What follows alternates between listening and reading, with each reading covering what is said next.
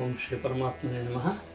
ಅಥ ಸಾಂಖ್ಯ ಸಾಂಖ್ಯಯೋಗ ಒಂದು ಅಧ್ಯಾಯವನ್ನು ಮುಗಿಸ್ಬಿಟ್ಟು ಎರಡನೇ ಅಧ್ಯಾಯಕ್ಕೆ ಬಂದಿದ್ವಿ ಮೊದಲನೇ ಅಧ್ಯಾಯ ಅರ್ಜುನ ವಿಷಾದ ಯೋಗ ಅಂತ ಕರೆದಿತ್ತು ಅಲ್ಲಿ ಏನೇನು ಬಂತು ಅಂತ ಒಂದು ಸಾರಿ ಗಮನಿಸಿಬಿಡೋಣ.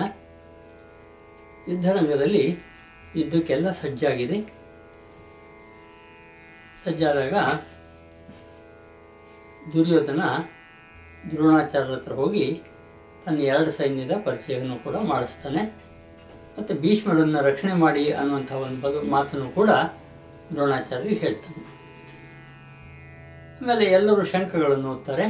ಕೃಷ್ಣ ಪಾಂಚಜನ್ಯವನ್ನು ಓದಿದ ನಂತರ ಎಲ್ಲರೂ ಅವರವರ ಶಂಖಗಳನ್ನು ಓದ್ತಾರೆ. ಶಂಖಗಳನ್ನು ಓದ, ಓದಿದ ನಂತರ ಇನ್ನೇನು ಯುದ್ಧ ಶುರು ಆಗಬೇಕು ಅನ್ನುವಾಗ ಅರ್ಜುನ ಏನು ಹೇಳ್ತಾನೆ ಅಂದರೆ ಕೃಷ್ಣನ ಹತ್ರ ನನ್ನ ರಥವನ್ನು ಎಲ್ಲಿ ನಿಲ್ಲಿಸಿದರೆ ನಾನು ಎಲ್ಲರನ್ನೂ ನೋಡಬಲ್ಲೆ, ಎಲ್ಲಿ ನಿಲ್ಲಿಸಿದರೆ ನನಗೆ ಯಾರ್ಯಾರ ಜೊತೆಗೆ ನಾನು ಯುದ್ಧ ಮಾಡಬೇಕು, ಯಾರ್ಯಾರ ಜೊತೆಗೆ ಬೇಡ ಅನ್ನೋದು ಗೊತ್ತಾಗುತ್ತೆ, ಆ ಥರ ಸರಿಯಾದ ಜಾಗದಲ್ಲಿ ಕೃಷ್ಣ ನನ್ನ ರಥವನ್ನು ನಿಲ್ಲಿಸು ಅಂತ ಹೇಳಿಬಿಡ್ತಾನೆ. ಕೃಷ್ಣ ತಗೊಂಡೋಗಿ ರಥವನ್ನು ನಿಲ್ಲಿಸ್ತಾನೆ. ನಿಲ್ಲಿಸಿದಾಗ ಅರ್ಜುನ ನೋಡ್ತಾನೆ. ನೋಡಿದಾಗ ಒಂದು ಬಹಳ ಗಾಬರಿಯಾಗುವಂಥ ಸನ್ನಿವೇಶವನ್ನು ಬಿಟ್ಟಿರುತ್ತೆ ಅವನಿಗೆ. ಯಾಕೆ ಅಂದರೆ ಅಲ್ಲಿ ಯಾರೂ ಅನ್ಯರೇ ಕಾಣಿಸೋದಿಲ್ಲ ಭೀಷ್ಮ ಪಿತಾಮಹರು, ದ್ರೋಣಾಚಾರ್ಯರು, ಅಂದರೆ ಕುಲದ ತಾತ ಮತ್ತು ಪಾಠ ಹೇಳಿಕೊಟ್ಟಂಥ ಗುರುಗಳು, ಎಲ್ಲರೂ ಕೂಡ ಬಂಧುಗಳೇ ಪರಸ್ಪರರಲ್ಲಿ ಯುದ್ಧಕ್ಕೆ ನಿಂತಿರುವಂಥದ್ದನ್ನು ಗಮನಿಸ್ಬಿಡ್ತಾನೆ. ಈ ದೃಶ್ಯ ಅವನನ್ನು ದಿಂಗ್ ಮೂಡ್ನನ್ನಾಗಿ ಮಾಡುತ್ತೆ. ಬಹಳ ಗಾಬರಿ ಆಗ್ತಾನೆ, ಅವನಿಗೆ ಅನೇಕ ಅಪಶಕನಗಳು ಉಂಟಾಗ್ತವೆ. ಹಾಗಾಗಿ ಅವನು ತನಗೆ ಏನೇನು ಅನಿಸುತ್ತೋ ಎಲ್ಲದನ್ನು ಕೂಡ ಶ್ರೀಕೃಷ್ಣನಿಗೆ ಹೇಳ್ಕೊಡ್ತಾನೆ ಇದು ಅರ್ಜುನ ವಿಷಾದ ಯೋಗ ಅಂತ ಕರ್ಕೊಂಡಿರೋದು. ನಾನು ಒಂದು ಮಾತು ನಿನ್ನೆ ನೆನೆಸಿದ್ದೆ ನಿಮಗೆ. ಆದರೆ ಕೃಷ್ಣ ಅರ್ಜುನ ಹೇಳ್ತಾ ಇರುವಾಗ ಮಧ್ಯ ಒಂದು ಕಡೆಯಲ್ಲೂ ಕೂಡ ಬಾಯಿ ಹಾಕೋದಿಲ್ಲ. ಅಂದರೆ ನಿಲ್ಲಿಸು ಅಂತ ಹೇಳೋದಿಲ್ಲ. ಅಂದರೆ ಈ ಒಳ್ಳೆ ಮನಃಶಾಸ್ತ್ರಜ್ಞನ ಲಕ್ಷಣದ ವಿಚಾರನ ಮಾತಾಡ್ತಾ ಹೇಳಿದರೆ, ಯಾರು ಪೇಷಂಟ್ ಹೇಳೋದನ್ನು ತಾಳ್ಮೆಯಿಂದ ಕೊನೆವರೆಗೂ ಕೇಳಿ ಉತ್ತರ ಕೊಡ್ತಾರೋ ಅವರಿಗೆ ಆ ವಿಚಾರದಲ್ಲಿ ಚೆನ್ನಾಗಿ ಕೇಳಿದ್ದಾರೆ ಅನ್ನುವಂಥದ್ದು. ಹಾಗಾಗಿ ಕೃಷ್ಣ ಒಂದೂ ಮಾತಾಡೋದಿಲ್ಲ.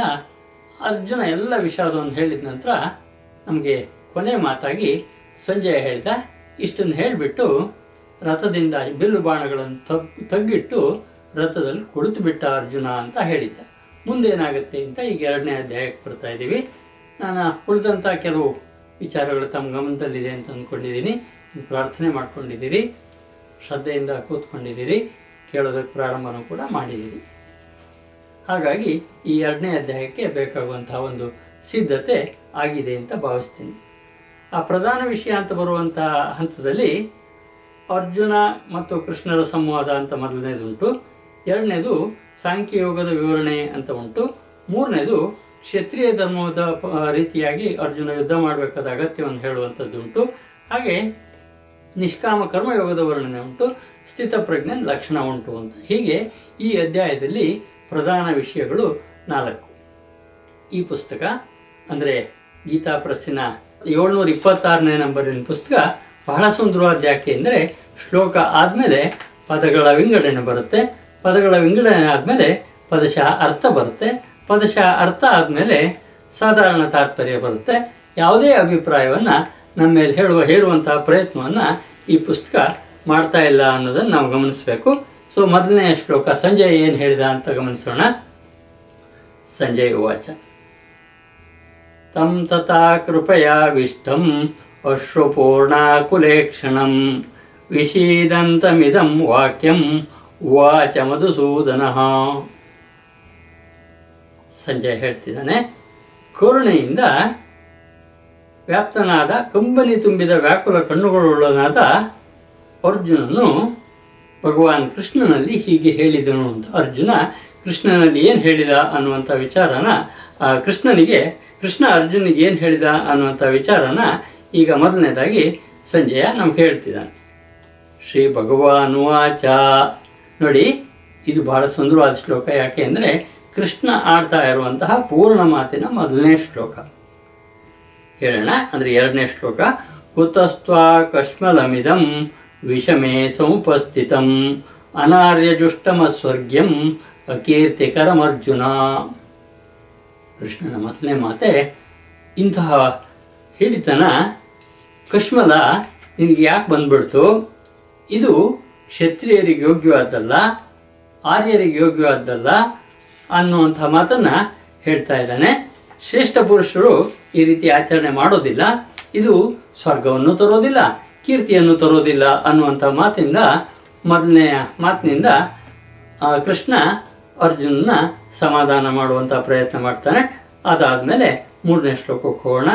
ಕ್ಲೈಬ್ಯಮ್ಮಾಸ್ಮಗಮ ಪಾರ್ಥ, ನೈತತ್ವಯುಪಪದ್ಯತೆ, ಕ್ಷುದ್ರಂ ಹೃದಯ ದೌರ್ಬಲ್ಯಂ ತಕ್ತೋತ್ತಿಷ್ಟ ಪರಂತಪ.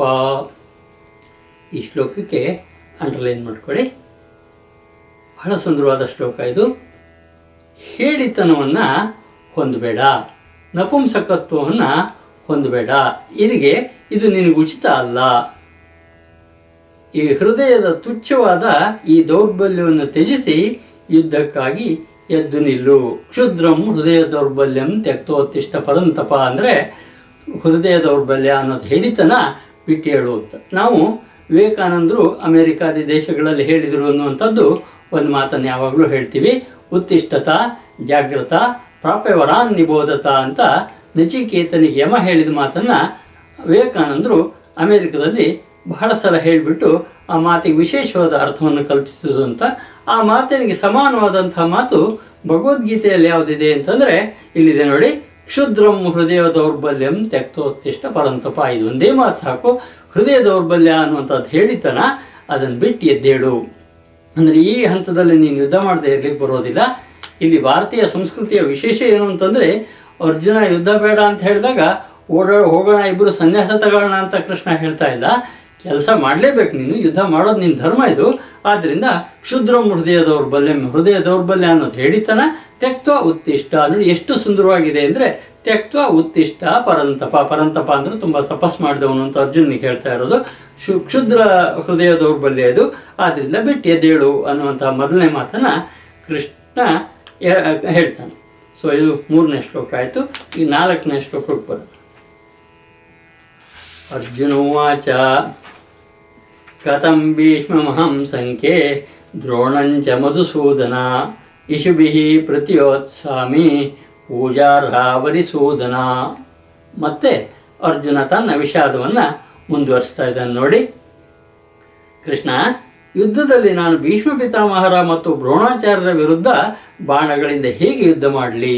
ನಾನು ಹೊಡಿಬೇಕಾಗಿರೋದು ಭೀಷ್ಮ ಪಿತಾಮಹರನ್ನ ಮತ್ತು ದ್ರೋಣಾಚಾರ್ಯರನ್ನ ಯಾರು ನಮ್ಮ ಕುಲದ ಹಿರಿಯರೋ ಯಾರು ನಮ್ಮನ್ನು ಪ್ರೀತಿಯಿಂದ ಸಾಕಿದಾರೋ, ಯಾರು ಅನೇಕ ದಿವಸ ನಮ್ಮ ಬಾಲ್ಯದಲ್ಲಿ ನಮ್ಮನ್ನು ಎತ್ಕೊಂಡು ಆಡಿಸಿದಾರೋ, ಅಂಥವ್ರನ್ನ ನಾನು ಹೊಡೆದಕ್ಕೆ ಹೊಡೆದಾಕ ಹೊಡೆದಾಕಬೇಕಾಗಿದೆ ಇಲ್ಲ ಹಾಗೂ ಯಾರು ನನ್ನನ್ನೇ ಅತ್ಯಂತ ದೊಡ್ಡ ಬೆಲೆಗಾರ ಅಂತ ಮಾಡೋದಕ್ಕೋಸ್ಕರ ಏಕಲವ್ಯನ ಬೆಟ್ಟನ್ನು ಸಹ ತೆಗೆದುಕೊಂಡಂಥ ಗುರುಗಳಿದಾರೋ, ಅವ್ರನ್ನ ಹೊಡಿಬೇಕಾಗಿದೆಲ್ಲ ಹೇಗೆ ಹೊಡೀಲಿ ಅನ್ನುವಂಥ ಮಾತನ್ನು ಕೇಳ್ತಾನೆ. ಏಕೆಂದರೆ ಅವರಿಬ್ಬರೂ ಕೂಡ ಪೂಜನೀಯರು. ಇಂಥ ಕೆಲಸ ಮಾಡ್ಬೋದಾ ನಾನು ಅಂತ ಅರ್ಜುನ ಮತ್ತೆ ಹೇಳ್ತಾನೆ. ಹೇಳೋಣ ಮುಂದಕ್ಕೆ ಹೋಗೋಣ ಶ್ಲೋಕ ಐದು. ಗುರೂನ ಹತ್ವಾ ಹಿ ಮಹಾನುಭಾವಾನ್ ಶ್ರೇಯೋ ಭೋಕ್ತು ವೈಕ್ಷಮಪೀಹ ಲೋಕೆ. ಹತ್ವಾರ್ತು ಕಾಮಾಸ್ತು ಗುರೂನಿ ಹೈವ ಭುಂಜೀಯ ಭೋಗಾನ್ ಹೃದಯ ಪ್ರದಿಗ್ಧಾನ್. ಬಹಳ ಸುಂದರವಾದಂಥ ಶ್ಲೋಕ. ಗುರುಗಳನ್ನು ಹತ್ಯೆ ಮಾಡಿ ನಾವು ಯಶಸ್ಸು ಪಡೆದು ಊಟ ಮಾಡೋದಕ್ಕಿಂತ ಭಿಕ್ಷೆ ಬೇಡಿ ತಿನ್ನೋದು ಒಳ್ಳೆಯದು ಅಂದರೆ ಗುರುಗಳನ್ನ ಶರೀರನ್ನು ಹತ್ಯೆ ಮಾಡಬಾರ್ದು ಅನ್ನುವಂತಹ ಅಭಿಪ್ರಾಯ ಅರ್ಜುನಂದು. ಸರಿಯಾಗಿ ನಮಗೂ ಕೂಡ ಅನಿಸುತ್ತೆ. ಮಹಾನುಭಾವರಾದ ಗುರುಜನರನ್ನು ಕೊಲ್ಲದೆ ನಾನು ಈ ಲೋಕದಲ್ಲಿ ಭಿಕ್ಷೆ ಮಾಡುವುದು, ತಿನ್ನುವುದು ಕೂಡ ಶ್ರೇಯಸ್ಕರ. ಏಕೆಂದರೆ ಗುರುಜನರನ್ನು ಕೊಲ್ಲುವುದರಿಂದ ಲೋಕದಲ್ಲಿ ರಕ್ತದಿಂದ ತೊಯ್ದ ಅರ್ಥ ಮತ್ತು ಕಾಮರೂಪಿ ಭೋಗಗಳನ್ನು ಭೋಗಿಸಬೇಕಾಗುವುದಲ್ಲ. ಆ ಥರ ಆಗ್ಬಿಡುತ್ತೆ ಸ್ಥಿತಿ. ನನಗೆ ಗುರುಗಳನ್ನು ಕೊಂದಿದ್ರೆ ಆ ನೋವು ನಾನು ಇರುವವರೆಗೂ ಹೋಗೋದಿಲ್ಲ. ನನಗೆ ಇದು ಹೀಗೆ, ಇದು ಹೇಗೆ ಮಾಡಲಿ ನಾನು ಅನ್ನುವಂಥದ್ದು ಅಥವಾ ನನಗೆ ಸಾಧ್ಯವೇ ಇಲ್ಲ ಅನ್ನುವಂತಹ ಮಾತನ್ನು ಹೇಳ್ತಾ ಇದ್ದಾನೆ ಅರ್ಜುನ. ಮುಂದೆ ಹೇಳ್ತಾನೆ ನೋಡೋಣ. ನ ಚೈತದ್ವಿದ್ಮಃ ಕತರನ್ನೋ ಗರಿಯೋ, ಯದ್ವಾ ಜಯೇಮ ಯದಿ ವಾ ನೋ ಜಯೇಯು. ಯಾನೇ ಮಹತ್ವ ನ ಜಿಜೀವಿಷಾಮ ಸ್ಥೇವ ಸ್ಥಿತೇ ಪ್ರಮುಖೇ ಧಾರ್ತರಾಷ್ಟ್ರಾಹ. ಈ ಶ್ಲೋಕದಲ್ಲಿ ಏನು ಕೇಳಿದ? ಆರನೇ ಶ್ಲೋಕದಲ್ಲಿ, ಅರ್ಜುನ ಅಂದರೆ, ಯುದ್ಧ ಮಾಡುವುದು ಅಥವಾ ಮಾಡದಿರುವುದು ಇವೆರಡರಲ್ಲಿ ಯಾವುದು ಶ್ರೇಷ್ಠ ಎಂಬುದು ನಮಗೆ ಗೊತ್ತಿಲ್ಲ. ಯುದ್ಧ ಮಾಡೋದು ಒಳ್ಳೆಯದೇಗ ಯುದ್ಧ ಮಾಡದೇ ಇರೋದು ಒಳ್ಳೆಯದ ಇವೆರಡರೊಳಗೆ ಯಾವ್ದು ಮಾಡ್ಬೋದು ಅಂತ ನಮಗೆ ಗೊತ್ತಿಲ್ಲ. ಅಥವಾ ಇನ್ನೊಂದೇನು ಗೊತ್ತಿಲ್ಲ ಅಂದರೆ, ಗೆಲ್ಲೋರು ನಾವು ಅಥವಾ ಅವರು ಅನ್ನೋದು ಗೊತ್ತಿಲ್ಲ. ಮತ್ತು ಯಾರನ್ನು ಕೊಂದು ನಾವು ಜೀವಿಸೋಕ್ಕೆ ಇಷ್ಟಪಡೋದಿಲ್ವೋ ಅವರೇ ನಮ್ಮ ಆತ್ಮೀಯರಾದ ಧೃಷ್ಟರಾಷ್ಟ್ರನ ಪುತ್ರರು ಎಂದು ಸ್ಪರ್ಧಿಗಳಿಗಾಗಿ ವಿನ, ನಿಂತಿ, ಸ್ಪರ್ಧಿಗಳಾಗಿ ಯಾರನ್ನು ಕೊಂದು ನಾವು ಬದುಕೋದು ಬೇಕಾಗಿಲ್ವೋ ಅಂಥವರೇ ನಮ್ಮ ಎದುರುಗಡೆ ನಿಂತಿದಾರಲ್ಲ, ಕೃಷ್ಣ ನಾನು ಏನು ಮಾಡಲಿ ಅಂತ ತನ್ನ ನೋವನ್ನು ಮತ್ತೆ ಪುನಃ ಹೇಳ್ಕೊಳ್ತಾನೆ. ಶ್ಲೋಕ ಏಳು, ಈ ಶ್ಲೋಕವನ್ನು ಗುರ್ತು ಮಾಡ್ಕೊಳ್ಳಿ. ಬಹಳ ಅದ್ಭುತವಾದಂಥ ಶ್ಲೋಕ ಇದು. ಅಕಸ್ಮಾತ್ ಈ ಶ್ಲೋಕ ಒಂದು ಇಲ್ಲದೆ ಇದ್ದಿದ್ರೆ ಭಗವದ್ಗೀತೆಯ ಉಪದೇಶವನ್ನು ಕೊಡುವಂತಹ ಅರ್ಹತೆ ಕೃಷ್ಣನಿಗೆ ಬರ್ತಾನೆ ಇರಲಿಲ್ಲ. ಶ್ಲೋಕ ಓದ್ತೀನಿ. ಗಮನಿಸಿ. ಕಾರ್ಪಣ್ಯ ದೋಷೋಪಹತ ಸ್ವಭಾವ. ಪೃಚ್ಛಾಮಿ ತ್ವಾಂ ಧರ್ಮ ಸಮ್ಮೂಢಚೇತಾ ಯತ್ರೇಯಸ್ಯಾನ್ ನಿಶ್ಚಿತ ಬ್ರೂಹಿ ತನ್ಮೇ. ಶಿಷ್ಯಸ್ತೇಹಂ ಶಾದಿ ಮಾಂ ತ್ವಾಂ ಪ್ರಪನ್ನಂ. ಹೇಳಿತನ ರೂಪಿ ದೋಷದಿಂದ ನಷ್ಟವಾಗಿರುವ ಸ್ವಭಾವ ಉಳ್ಳದವನಾದ ನಾನು, ಅಂದ್ರೆ ನಂಗೆ ಹೇಳಿತನದಿಂದ ಇದೇನು ಅಂತ ಗೊತ್ತಾಗದೇ ಇರುವಂತಹ ಸ್ಥಿತಿಯಿಂದ ನನ್ನ ವಿಚಾರ ನಷ್ಟ ಆಗಿದೆ. ಧರ್ಮದ ವಿಷಯದಲ್ಲಿ ಮೋಹಿತ ಚಿತ್ತನಾಗಿರುವ, ಅಂದ್ರೆ ಏನು ಧರ್ಮ, ಏನು ಅಧರ್ಮ ಅಂತ ನಂಗೆ ಗೊತ್ತಿಲ್ಲದೆ ಇರುವಂತಹ ಒಂದು ಸ್ಥಿತಿಯಲ್ಲಿರುವಂತಹ ನಾನು ನಿನ್ನಲ್ಲಿ ಕೇಳುತ್ತೇನೆ. ಯಾವ ಸಾಧ ನಿಶ್ಚಯವಾಗಿ ಶ್ರೇಯಸ್ಕರವಾಗಿದೆಯೋ ಅಂದ್ರೆ ಇದಕ್ಕೆ ನಾನು ಮಾಡಬೇಕಾಗಿದ್ದು ಏನಿದೆಯೋ ಅದನ್ನು ನನಗಾಗಿ ಹೇಳು. ಅಂದ್ರೆ ನೋಡಿ, ಈಗ ಮೊಟ್ಟ ಮೊದಲನೇದಾಗಿ ನನಗೆ ಏನು ಮಾಡಬೇಕು ಅನ್ನೋದ್ರ ಬಗ್ಗೆ ನೀನು ಹೇಳು ಅಂತ ಹೇಳ್ತಾನೆ. ಅಷ್ಟೇ ಅಲ್ಲ, ನಿನ್ನ ಶಿಷ್ಯನಾಗಿದ್ದೇನೆ ಆದ್ದರಿಂದ ಶರಣಾಗಿರುವ ನನಗೆ ಉಪದೇಶ ಮಾಡು. ಇದು ಬಹಳ ಸುಂದರವಾದ್ದು. ಶಿಷ್ಯಸ್ತೇಹಂ ಶಾದಿಮಾಂ ತಾಂ ಪ್ರಪನ್ನಾಮ್ ಅನ್ನುವಂಥದ್ದು ಬರೋವರಿಗೂ ಕೂಡ ಯಾವುದೇ ಮಾಡಿದಂಥ, ಗುರು ಮಾಡಿದಂಥ ಉಪದೇಶ ಶಿಷ್ಯನಿಗೆ ತಲುಪೋದಿಲ್ಲ. ಆ ಶರಣಾಗತಿ ಇದ್ದಾಗಲೇ ವಿದ್ಯೆ ಪ್ರಾರಂಭ ಆಗೋದು ಅಂತ. ಈ ಶರಣಾಗತಿ ಇದ್ದಾಗಲೇ ಗುರು ತನ್ನ ಎಲ್ಲ ಅಂಶಗಳನ್ನು ಶಿಷ್ಯನಿಗೆ ಬಿಟ್ಕೊಡುವಂಥದ್ದು.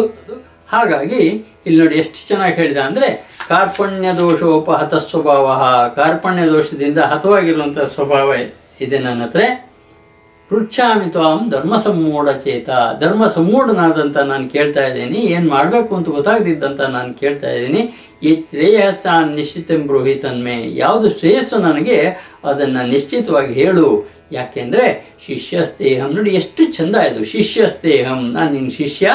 ಶಾದಿ ಅಂದರೆ ಅಡ್ವೈಸ್ ಮಾಡುವಂಥ ಉಪದೇಶ ಮಾಡುವಂಥ ಶಾದಿ ಮಾಮ್ ನನಗೆ ಉಪದೇಶ ಮಾಡು, ತ್ವಾಂ ಪ್ರಪನ್ನಂ. ನಾನು ಏನು ಮಾಡಬೇಕು, ಏನು ಮಾಡಬಾರ್ದು ಅನ್ನೋದ್ರ ಬಗ್ಗೆ ಉಪದೇಶವನ್ನು ಮಾಡಬೇಕು ಅನ್ನುವಂಥ ವಿಚಾರನ ಹೇಳ್ತಾನೆ ಅರ್ಜುನ. ನೋಡಿ, ಈ ಮಾತು ಬಹಳ ಸುಂದರವಾದ್ದು. ಭಗವದ್ಗೀತೆಗೆ ಪೂರಕವಾದಂಥ ಮಾತು. ಈ ಶರಣಾಗತಿ ಇಲ್ಲದೆ ಇರುವಲ್ಲಿ ವಿದ್ಯೆ ಬರೋದಿಲ್ಲ ಅನ್ನುವಂಥ ವಿಚಾರನ ನಾವು ನೆನಪಿಟ್ಕೊಳ್ಬೇಕು. ಬಹಳ ಸುಂದರವಾಗಿ ಶರಣಾಗಿದ್ದಾನೆ. ಆದ್ದರಿಂದ ಇವನಿಗೆ ಕೃಷ್ಣ ಸಮಾಧಾನ ಹೇಳುವಂತಹ ಎಲ್ಲ ಅರ್ಹತೆಯನ್ನು ಪಡಿತಾನೆ. ಯಾರಿಗೆ ಈ ಥರ ಉಪದೇಶ ಬೇಕಾಗಿಲ್ವೋ ಅವ್ರಿಗೆ ಹೇಳ್ಬ, ಹೇಳಲಿಕ್ಕೆ ಹೋದರೆ ಅದು ಅಸಂಬದ್ಧ ಅಂತ ಅನ್ಸ್ಕೊಳ್ಳುತ್ತೆ, ಅಸಂಬದ್ಧ ಪ್ರಲಾಪ ಅಂತ ಅನ್ಸ್ಕೊಳ್ಳುತ್ತೆ, ಹೇಳಬಾರ್ದಿದ್ದನ್ನು ಹೇಳಿದಾನೆ ಅಂತ ಅನ್ಸ್, ಅನ್ಸ್ಕೊಳ್ಳುತ್ತೆ. ಆದ್ದರಿಂದ ಯಾರು ಶರಣಾಗಿದ್ದಾರೋ ಅವ್ರಿಗೆ ಹೇಳಬೇಕು ಅನ್ನುವಂತಹ ಭಾವನೆ ಇರೋದ್ರಿಂದ ಇಲ್ಲಿ ಬಹಳ ಸುಂದರವಾದ ಮಾತಿದು. ಈ ಮಾತು ಇಲ್ಲದೇ ಇದ್ರೆ ಭಗವದ್ಗೀತೆಗೆ ಅರ್ಥನೇ ಬರ್ತಿರಲಿಲ್ಲ ಅನ್ನುವಂಥದ್ದು ನನ್ನ ಅಭಿಪ್ರಾಯ. ಅದನ್ನ ಗುರುತಿಸ್ಕೊಂಡಿದ್ದೀರಿ ಅಂತ ಇಟ್ಕೊಳ್ಳೋಣ, ಮುಂದಕ್ಕೆ ಹೋಗೋಣ. ನಹಿ ಪ್ರಪಶ್ಯಾಮಿ ಮಮ ಪುನುದ್ಯಾತ್ ಹೆಚ್ಚೋಕಮುಚ್ಛೋಷಣಮಿಂದ್ರಿಯಾಣಾಂ ಅವಾಪ್ಯ ಭೂಮಾ ವಸಪತ್ನಮೃದ್ಧಂ ರಾಜ್ಯಂ ಸುರಾಣಾಮಪಿ ಚಾಧಿಪತ್ಯಂ ಏ ಎಂಟನೇ ಶ್ಲೋಕ ಕೂಡ ಏನು ಹೇಳಿದೆ ಎಂಟನೇ ಶ್ಲೋಕದಲ್ಲಿ ಅಂದರೆ, ಭೂಮಿಯಲ್ಲಿ ನಿಷ್ಕಂಟಕ ಧನಧಾನ್ಯ ಸಂಪನ್ನವಾದ ರಾಜ್ಯವನ್ನು ದೇವತೆಗಳ ಒಡೆತನವು ಪ್ರಾಪ್ತವಾದರೂ ಸಹ ನನ್ನ ಇಂದ್ರಿಯಗಳ ಶೋಕವನ್ನು ದೂರ ಮಾಡಬಲ್ಲ ಯಾವ ಉಪಾಯವಿದೆಯೋ ಅದನ್ನು ನೋಡುವುದಿಲ್ಲ. ಇವರನ್ನು ಹೊಡೆಯುವುದು ಅಂತಂದರೆ ನನಗೆ ಎಷ್ಟು ನೋವಾಗಿದೆ ಅಂದರೆ ಯಾವ ಉಪಾಯದಿಂದ ನಾನು ಹೋಗುತ್ತೆ ಅನ್ನೋದು ನನಗೆ ಗೊತ್ತಾಗಿಲ್ಲ. ಅಷ್ಟು ಅತೀವವಾದಂಥ ನೋವಾಗ್ಬಿಟ್ಟಿದೆ ನನಗೆ. ಏನು ಮಾಡಬೇಕು ಅಂತ ಗೊತ್ತಾಗಿಲ್ಲ ಅಂತ ಹೇಳಿಬಿಟ್ಟು ಹಿಂದಿನ ಶ್ಲೋಕದಲ್ಲಿ ಏನು ಶರಣಾಗಿದ್ದಾನೆ? ಆ ಶರಣಾದ ಭಾವವನ್ನು ಮುಂದುವರಿಸಿಕೊಂಡು ನನಗೆ ಮತ್ತೆ ಪುನಃ ಹಿತೋಪದೇಶವನ್ನು ಹೇಳು, ಉಪದೇಶವನ್ನು ಮಾಡು ಅನ್ನುವಂಥ ಒಂದು ಮಾತನ್ನು ಮತ್ತೆ ಪುನಃ ಎಂಟನೇ ಶ್ಲೋಕದಲ್ಲಿ ಅರ್ಜುನ ಹೇಳ್ಕೊಂಡ. ಇದಾದ ಕೂಡಲೇ ಸಂಜಯ ಬರ್ತಾನೆ ನೋಡಿ, ಸಂಜಯ ವಚ ಒಂಬತ್ತನೇ ಶ್ಲೋಕ. ಏವು ಮುಕ್ತ ಋಷಿಕೇಶಂ ಗುಡಾಕೇಶ ಪರಂತಪ ನಯೋತ್ಸೆ ಇತಿ ಗೋವಿಂದಂ ಉಕ್ತ ತೂಷ್ಣೀಂ ಬಭೂವ ಮತ್ತು ಪುನಃ ಸಂಜೆ ಹೇಳಿದ, ಹೇ ರಾಜ, ನಿದ್ರೆಯನ್ನು ಗೆದ್ದ ಅರ್ಜುನ ಅಂತರ್ಯಾಮಿ ಭಗವಾನ್ ಕೃಷ್ಣನಲ್ಲಿ ಈ ಪ್ರಕಾರವಾಗಿ ಹೇಳಿಕೊಂಡು ಗೋವಿಂದನಲ್ಲಿ ಯುದ್ಧ ಮಾಡೋದಿಲ್ಲ ಎಂದು ಸ್ಪಷ್ಟವಾಗಿ ಹೇಳಿ ಸುಮ್ಮನೆ ಆಗಿಬಿಟ್ಟನು ಅಂತ ಸಂಜಯ ಧೃತರಾಷ್ಟ್ರನಿಗೆ ಹೇಳ್ತಿದ್ದಾನೆ. ಅಂದರೆ ಇಷ್ಟು ಮಾತನ್ನು ಹೇಳಿದೆ ಕೃಷ್ಣ, ನಾನು ಯುದ್ಧ ಮಾಡೋದಿಲ್ಲ ಕೃಷ್ಣ, ಏನು ನನ್ನ ಹತ್ರ ಆಗ್ತಾ ಇಲ್ಲ ಯುದ್ಧ ಮಾಡೋದಕ್ಕೆ ಅನ್ನುವಂಥ ಮಾತು ಹೇಳಿಬಿಟ್ಟು, ಎಲ್ಲ ನನ್ನ ಯುದ್ಧ ಮಾಡೋದಿಲ್ಲ ಅಂತ ಹೇಳಿಬಿಟ್ಟು ಇಟ್ಬಿಟ್ಟ ಶಸ್ತ್ರಾಸ್ತ್ರಗಳನ್ನ ಕೆಳಗಾಗಲೇ ಇಟ್ಟಿದ್ದ ಹಿಂದಿನ ಅಧ್ಯಾಯದಲ್ಲೇನೆ ಕೂತ್ಕೊಂಡ್ಬಿಟ್ಟ ಅನ್ನುವಂಥದ್ದು ಮಾತು ಹೇಳ್ತಾನೆ.